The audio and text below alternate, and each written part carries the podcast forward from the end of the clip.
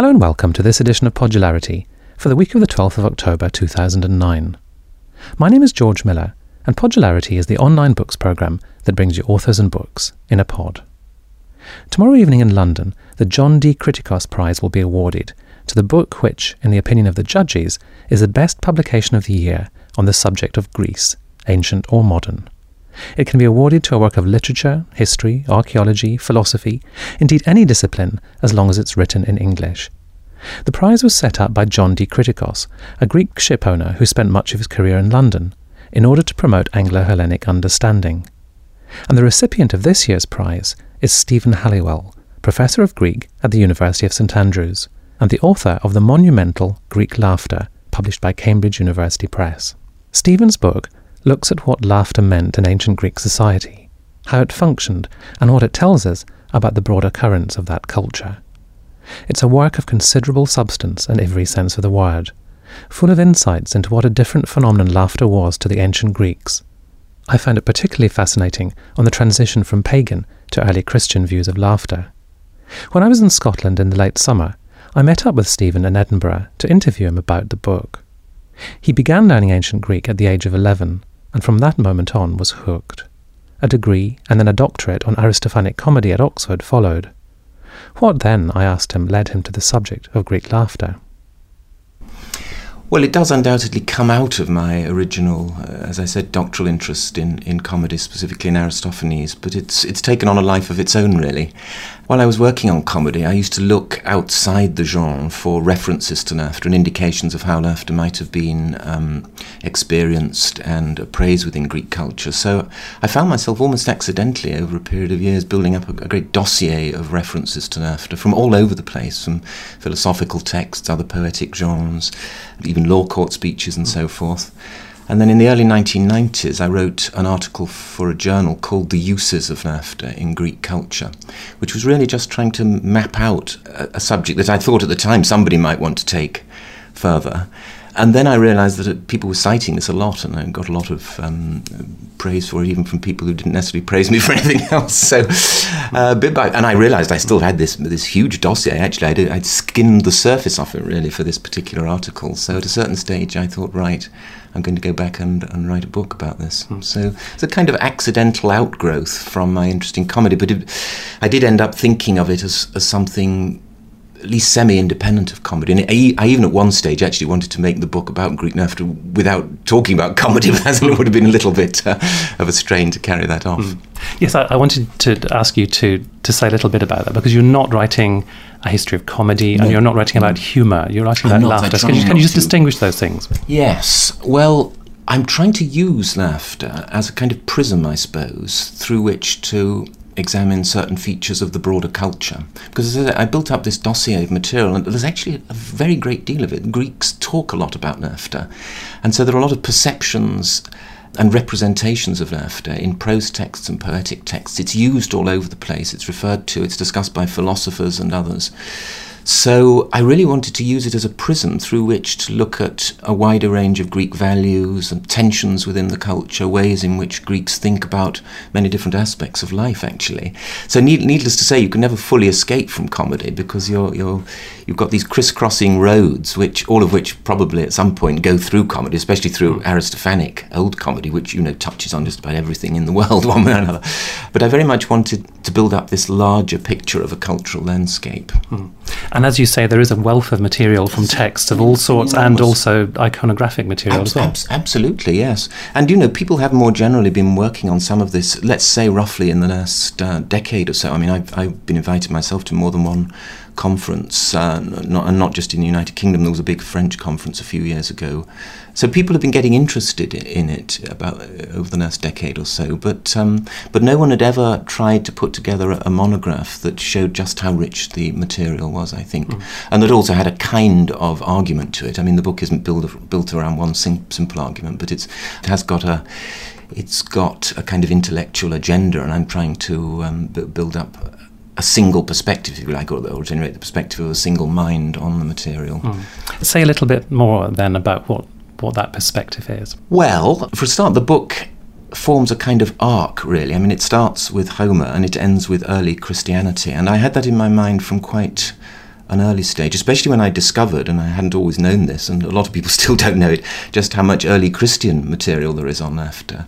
For a start, the, the, the, there's a lot of polemical um, Christian material uh, arguing against laughter because it perceives it as a sort of pagan phenomenon, actually. And, uh, you know, I ended up writing at great length, for example, about the sermons of John Chrysostom, who, who actually preached again and again. It seems very extraordinary, really, and, and not many people know this. He preached against laughter mm. to big congregations, first in Antioch and then later in Constantinople, where he was a bishop.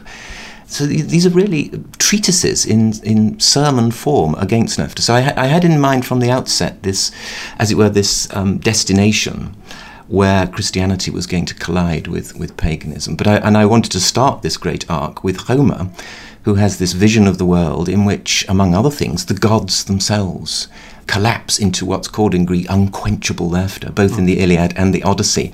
So I really thought of the book in part as a kind of a journey from an archaic world which is in a sense not ours and which we have to work very hard to look back at, a world in which people thought of the divine itself as being capable of laughter, and then coming all the way to the beginnings of Christianity, which in a sense is much more like the beginnings of, of our world, whatever we may believe as individuals.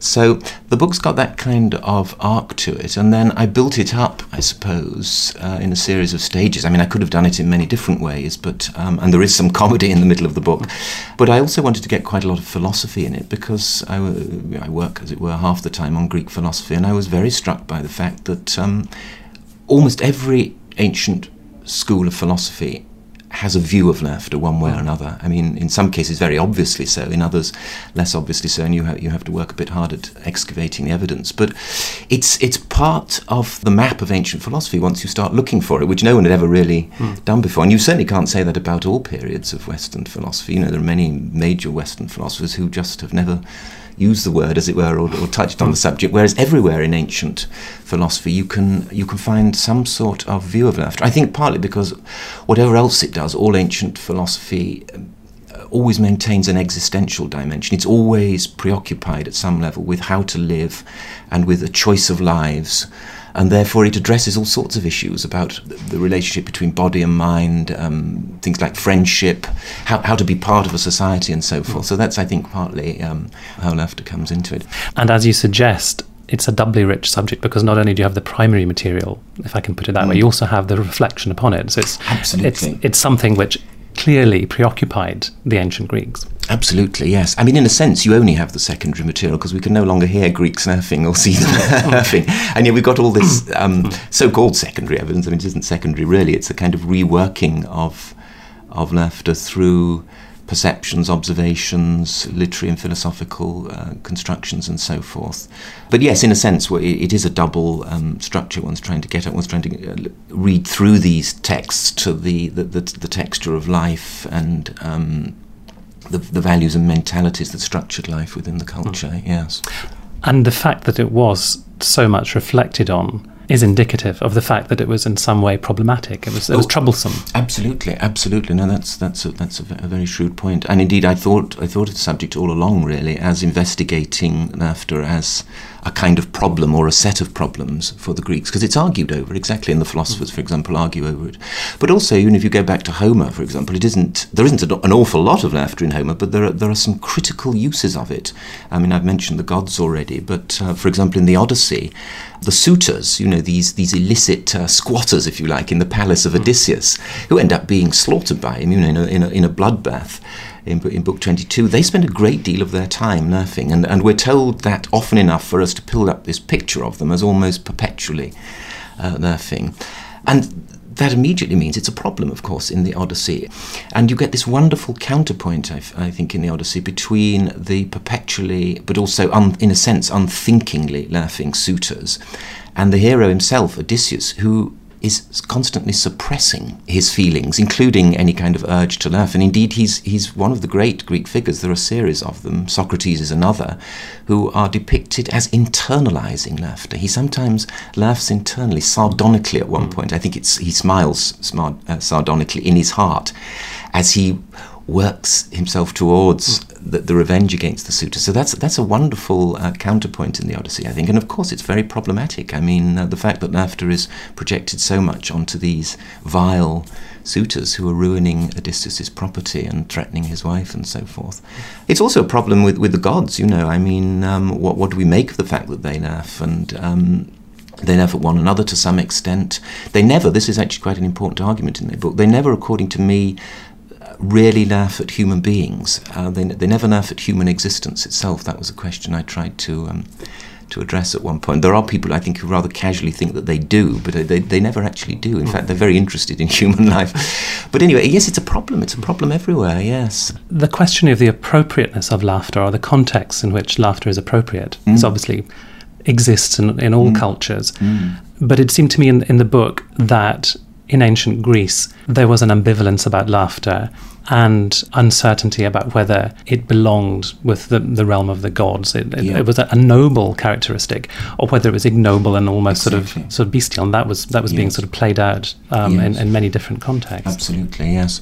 No, that that's right, and that's another sense, indeed, in which it's it's problematic. Um, you get you get a whole series of polarities within Greek culture, which are used to discuss and argue over laughter. One I use a lot is the, the distinction or the contrast between um, pl- playfulness, where laughter is simply a kind of regression to childlike habits and it has no consequences, and then on the other hand, uh, laughter, which is a weapon of aggression. Or, as you say, you, uh, the, the, the, gods and the question of whether animals laugh uh, comes into some of the sources. But, but more generally, I think it's important to stress that laughter is a, is a problem in Greek culture in part because the Greeks live in what anthropologists, at least at one stage, used to call a, sh- a shame culture. I mean, this term has become a bit problematic, and of course, it needs modifying and, and qualifying and so forth. But there's no doubt at all that uh, broadly speaking, in Greek antiquity, you have uh, communities with very, very highly developed senses of shame, and, and, and which, in a sense, are built much more about uh, around shame than they are around guilt, which is associated historically much more with the development of a religion like Christianity. Now, in a shame culture, what matters more than anything else is the kind of esteem that you or, or, do or do not possess in the eyes of your peers and your community. And therefore, how people treat you publicly, whether they treat you with honour and respect or whether they belittle you, whether they mock you and so forth, becomes a really big thing. Mm. And it's very difficult for uh, most Greeks in antiquity, for example, to be laughed at and not to care about it. Some of the sources refer to f- figures of the kind that do that, and they refer to them specifically as aberrant and sort of weird. You know, this this this sort of pathetic character here doesn't mind being yeah. laughed at. You know, that immediately makes you somehow uh, flawed and substandard within a shame culture. Because really, you you should uh, you should regard this as an insult that requires some sort of reprisal, and that's the norm right the way through ancient Greece. Although there are obviously all sorts of um, variations on it. So th- I think that's a key point as well. This idea of a shame culture and one within which um, laughter could never be anything but problematic. Hmm. Unless you can somehow ring fence it as a kind of play, which people keep trying to do in different yes. contexts, you know, then then you, you, you have though to be, to be able to say what the rules of the game are. You know, it has to be with your friends essentially, and it maybe has to be ritualized in some way. So um, there's a chapter in my book about the Greek symposium, this highly ritualized form of drinking party uh, very, very small groups of people drinking in very close, intimate, face to face contact. And the whole thing is ritualized in a way which, um, as it were, sets up barriers between you and the outside world. Although, even then, I mean, the, there's a lot of material about uh, how laughter can get out of control at symposia mm. and can actually, you know, start to introduce cracks into this supposedly um, solid form of ritual. They have a verb to laugh down, don't they? Oh, and that, that, that and seems to come up time and time again. Yes, yes. I, I, I made the mistake, I think, at one point using a, a database of putting in a, a search of that verb, you know, and it comes up about 10,000 times. There's no way you can actually look up every. It's extraordinary. It's just a, it's just a standard compound verb. That's right, with this with this prefix meaning down in a, in a hostile, aggressive sense. I mean, you know, the same prefix is, is used in quite a few other Greek verbs and unambiguously denotes an act or a form of conduct which is is designed to um, express uh, aggression towards others, to wound others, to insult them. Now, tell me about the the Greek smile that we associate, that enigmatic expression on the face of some statues, because mm. you have interesting things to say about that. In the, in the archaic mm. period, yes. Well, it's normally called the archaic smile. Yes, I discuss it in an appendix. Well, I wish I could give you, you know, a really strong theory on this. I did a lot of reading on it. I really looked at just about every major modern art historian who's dealt with the material from that period. Yes, it's characteristic of statues in particular, although there are some cases on in vase painting as well. It's been explained in many different ways, running right the way from purely technical explanations, I mean, which are non-starters, I think, as far as I'm concerned. There are people who've said, well, you know, if you if you have chisels of a certain kind and you're trying to depict a face in this way, you know, with other stylistic constraints, then you more or less have to do with this with the mouth, which seems to me preposterous. But all the way from that to, you know, grand theories about um, whether these statues are showing divinities and so forth. I mean, my own my own take on it, really, it's not exactly a single thesis is that it is definitely an expressive feature. There's no way at all in which it was inevitable. It's true that it seems, in some sense, to be a borrowing. It's a cultural borrowing because things very like it are found in Egypt and in other Near Eastern cultures at much earlier dates. But that doesn't explain it either, of course. Some people have, have said, oh, well, it's a borrowing, you see. So that, but that, of mm. course, doesn't explain it because the question remains why borrow? why borrow and why maintain it in this way and why for this period and then why does it go and so mm. on and so forth.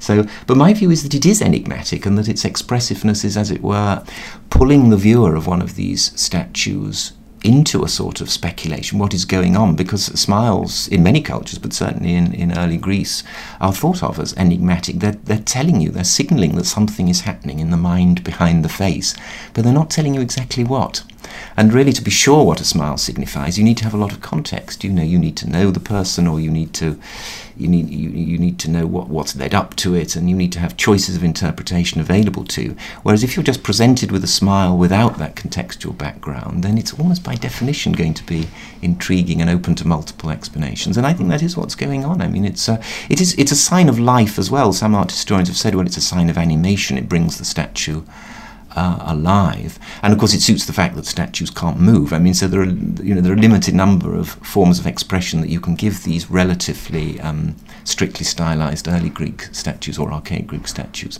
and the smiles is, is perfect for that purpose mm. though because it's it's got a kind of gentleness and stillness to it, but it is it's signaling animation and the presence of a mind behind the face. So in a way, it's undercutting the the fact that this is just a piece of stone or whatever. It's it's projecting or inviting the viewer to project behind the face. Mm. You talked about shame culture and laughing down, and clearly laughter operates in, in different ways mm. in ancient Greek culture from it, it mm. does for us today. And I wondered if you felt exploring Greek culture through this prism made it more or less familiar, made it closer or further away from us in, in terms of its, its mentalities. That's a very big question, isn't it? And not, not an easy one to uh, to give it to, to, give a short answer to. Um, I was I certainly thought when I was writing the book that I I wanted to work hard at using it to keep the culture at a bit of a distance from us. I mean, I am in general quite keen on not rushing to feel that we are on the same wavelengths as, as the ancient Greeks. You know, and, and teaching my students, I find, you know, the, the, the, the, easiest mistake for them to make is to think, oh, well, they're just like us, so, you know, I don't have to bother reading too much of this text because I know what they're like, really. They must have been interested in this, they must have thought that way. And, you know, it's, much easier to, to fall into that trap, and therefore I, as it were, am professionally disposed towards pulling things the other way, really. So that's that, that's the, that's the way I felt as I wrote. Now, obviously, I don't know what the um, the effect of the book on on, on other people will be, but um, I think it is very different, really, though in many ways. Clearly, we we've got to be able to understand some of it, otherwise we couldn't um, begin to interpret it. And this is a perpetual uh, kind of dilemma, really, in, in the interpretation of any other culture. Although one I would add, actually, it's a perpetual dilemma in the interpretation of, um, you know, one's own world and mm. here and now, you know, and even, you know, face-to-face encounter like this. Um, but I, I, think I do think that a, a, lot of what I put into the book does it well, it's, it's meant to be interesting, I suppose, on balance, more because of its alien field, or perhaps alien is overstating it, but its, its sense of difference. Because the more you, of course, you embed the study of these things, in particular uh, social and cultural forms of behaviour, institutions. I mean, I talk about religious festivals so uh, and so forth, which clearly we, we don't have exactly the same the same forms of life, if you like, there. So the more you embed the study of a behaviour like laughter within uh, forms of life, cultural institutions. I think the more you have to respect difference at any rate, though clearly at many points you can you can draw parallels with other cultures. Mm. Um, though I think I, I suspect myself that the the most obvious parallels would be with other pre-modern cultures. I mean, mm. there are quite a lot of interesting connections with. Um, with Renaissance cultures, for example, which um, are also, I think, in many ways quite alien to us still. Actually, we think not very far away, the Renaissance. But, you know, there are, there, uh, the Renaissance also just happens to be a, another period in which there's an enormous amount of um, rich reflection on laughter in literature and philosophy, in medical writing, for example. And in a lot of the texts I study in my book were picked up by people in the Renaissance. And, I, you know, and also I found myself again and again coming back to people like Erasmus and Montaigne, who are very interested yes. in a lot of the texts I was I was working with, uh, and mm. indeed I would, if one had longer, I would make a case for saying that some of these great figures were actually reading certain ancient texts much more acutely than modern scholars read them. I mean, they weren't reading them with the same apparatus of scholarship, yeah. but they were reading them with a very strong feel for the the human interest of the mentalities involved and so forth. I mean, it's certainly true of those two intellectual giants. Mm. Um, so there, there are interesting connections one might draw with other pre-modern cultures, uh, medieval connections as well, and of course, like everyone who writes about laughter, I was influenced a bit by uh, Mikhail Bakhtin and his theory of carnival. And of course, that's a theory that was based above all on the late medieval and Renaissance periods, but which also has some ancient um, antecedents, and Bakhtin does talk about some bits and pieces, though rather frustratingly, he never quite gets stuck into the mm. ancient material as much as some of us mm. wish he had hmm. done. I mean, I suppose another way of rephrasing that question would be to what degree is there overlap between th- occasions when ancient Greeks would have laughed and when we would laugh today? Is it a very small overlap? I'm not immediately sure how to quantify it. I mean, one would have to, as it were, to to, to go through and, and calibrate it. Um, I think where religion's concerned, for example, um, there's quite a big gap, although obviously it depends which modern religion you start from. But the idea of the idea of laughter having a really central role in, in religious festivals and even in acts of worship, which is undoubtedly the case for many ancient Greek cultures. It's not just that people were laughing round the fringes of these festivals, you know, and then went into solemn religious mood at the heart of them. In the Eleusinian Mysteries, for example, one of the most important initiatory mystery, mystery cults of antiquity, we can see very specifically that laughter has a symbolic, expressive role at several stages. And indeed, there's a whole myth that goes with it the myth about um, the goddess Demeter losing her daughter Persephone. You know, she's, she's mm. snatched by the god of the underworld it's some sort of fertility myth because she ends up coming back for part of each year, and so the myth is somehow encoding the idea of the cycle of the seasons and the, the fertility of the world and so forth.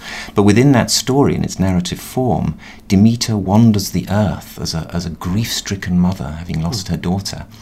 And it's only when she's made to laugh by a woman called, usually called Iambe, that in some sense she, even though she's a goddess, is brought back to life in her own mind and spirit. And so that's, you know, that's itself what's sometimes called an etiological myth, a myth that ex- supposedly explains the origins of something. And it's explaining the origin of a form of worship. Now, there's no overlap there with most kinds of modern, certainly most kinds of modern worship within monotheism. If you think of something different like the symposium, you know, the drinking party where friends are laughing with one another, then there it looks on the surface as though, well, that's much easier to understand. Most of us still get together and drink with friends and, and have a good deal of laughter. But even there, there's so much culturally specific ritualization, and there are so many um, elements of the occasion are very different. You know, most of us don't recline on couches semi-nude with incense in the middle of the room and uh, and with prayers and so on then because you know I mean um, some cultural historians would say even that the symposium is a sort of religious event so you know again I yes I think the more I the more I ponder these these big questions you've just asked the more I, I, I do feel the the urge to say that there is there's always some kind of gap between our own intuitions about laughter. But you know, they are the same species, and I think mm. it's crazy to pretend that cultures don't have anything in common. Otherwise, I say we wouldn't. We, we would just have to stare at them and wonder what yes. the hell was going on, and we clearly don't. We we yeah. have all sorts of toeholds, I suppose, on the on the forms of life that we. As particularly when we can re- read the language, mm. um, but no, I think I don't think there is an enormous overlap. No, uh, but one, it, it's a complex question, isn't it? Partly because the, the texts and evidence I'm dealing with have gone on being interpreted. And the interpretation has its own history. And as I indicated earlier, you know, I think Erasmus, for example, was very much on the wavelength of certain things in, in Lucian's dialogues, which which later readers somehow lose. Mm. So you know, it's not a simple question of just us and them. You'd have to look at different stages of Western culture and the different phases of interpretation that Greek culture has been open to mm. over the centuries. So a very big, complicated mm. issue. Well, let me ask you just one final question, Stephen, uh, which is also, I suppose, a big open ended question, but presumably you see this book as opening up questions rather than giving answers. What do you think the interesting questions are now for people to, to take from this book and and pursue? Well, I, do, I hope people will. I mean, I'm certainly not going to write another book on the subject. I mean, I suppose the, the, the nicest thing would be if people really did think, gosh, this is a, a, terrific subject, but he hasn't got it all right, so I'm now going to show him where he went wrong. I mean, I would feel very flattered if people were to do that. I, I, suppose one thing I'd say is that I, you know, I don't work in isolation, obviously, and to some extent, I think I'm part of, a, of a, a, larger current of work. For example, there's a lot of work going on at the moment, some of it indeed very close to where we're sitting at the moment, on ancient emotions and the history of emotions, mm. uh, which is a kind, you know, kind of kindred subject. Laughter itself is not an emotion, but it is a vehicle of emotions. Uh, and, a, and, an expressive gesture uh, of, of, emotional states. So there's a lot of work going on on, on Greek antiquity in relation to the history of the emotions. There are also other kinds of work being done on uh, body language in antiquity. Mm. And so, you know, to some extent, I think what I've been doing here is part of this bigger field which has got its own momentum. So yeah, I would you know I would like it if people um, like it very much if people were to think, well, yes, this is showing that one can do a lot more with laughter than we'd realised. Because obviously there is a sort of intuitive sense that laughter is so evanescent. You know, it it's it's gone. Real laughter is gone almost as soon as you you're aware of it. Uh, most of the time. Whereas it does, what I've tried to show is it leaves very extensive cultural traces once you're in a culture where people are reflecting and thinking about it as intensely as the Greeks did. And also, I, I, I just perhaps one very last point which I've hinted at already, I'm very, very um, keen myself on the idea that one, one should try to read different sorts of texts side by side, whereas, you know, characteristically, people who work on Greek philosophy don't work on Greek comedy and vice versa. Mm. People who work on Greek medical writings, you know, don't work on on Greek comedy, and the, the people who work on Homer don't normally read necessarily a lot of Lucian and so on. I, I think when you put when you read a kind of cross section of a culture in this way, you see things differently. I mean, you have to work very hard because you know you can't just dip in and out of things. Mm. It is hard work. But reading across the culture, reading across the kind of grain of standard institutionalized ways of compartmentalizing things, I think that's also something I'd hope the book might help to encourage others to take up. Stephen Halliwell. Greek Laughter, the winner of the John D. Criticos Prize, is available in paperback now. That's all for this edition of Podularity, but I hope you can join me again next time for more authors and books in a pod. And coming up in two weeks' time, an in depth interview with 2009 Booker Prize winner Hilary Mantel. Until next time, thank you for listening, and goodbye.